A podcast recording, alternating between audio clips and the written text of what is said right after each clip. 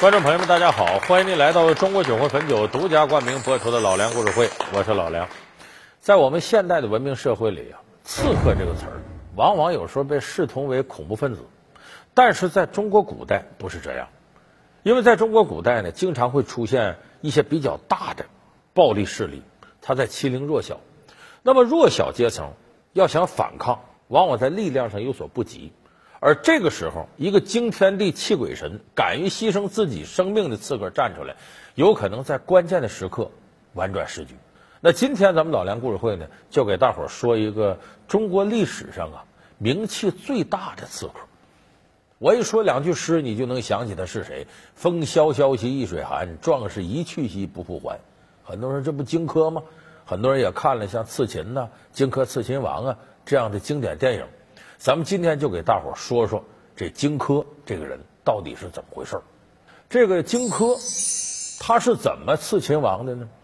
这个事儿的策划人是燕国的一个太子，名字叫丹。后世呢，反正也没有系统的，就管他简称叫燕太子丹。这个太子丹想要刺杀秦王嬴政。荆轲的名气为什么这么大？除了说刚才那两句诗，呃，后人追捧以外呢，是因为他刺杀的是中国历史上第一个皇帝，秦始皇。假如他真成功了，那这中国历史可能要大翻个，要彻底改写，就是有可能影响中国历史进程的这么一个人。当时燕太子丹呢，跟自己的谋士田光商量，太子想如何做？秦王暴虐无常，若有勇武之士。能以惊天下之大勇杀掉秦王，天下即可安宁。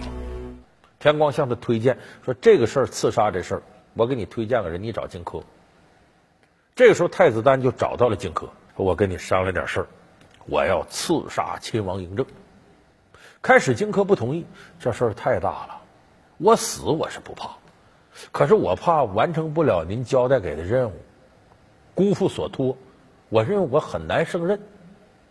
我干不了，杨太太说：“你要干不了，这我周边就没人能干了，就非得你不可。”荆轲没办法，说：“行，你又是我的这个朋友田光给推荐的，我干这事儿我干。”说干可是干的，那秦王嬴政身边三千铁甲卫士，这皇宫里边戒备森严。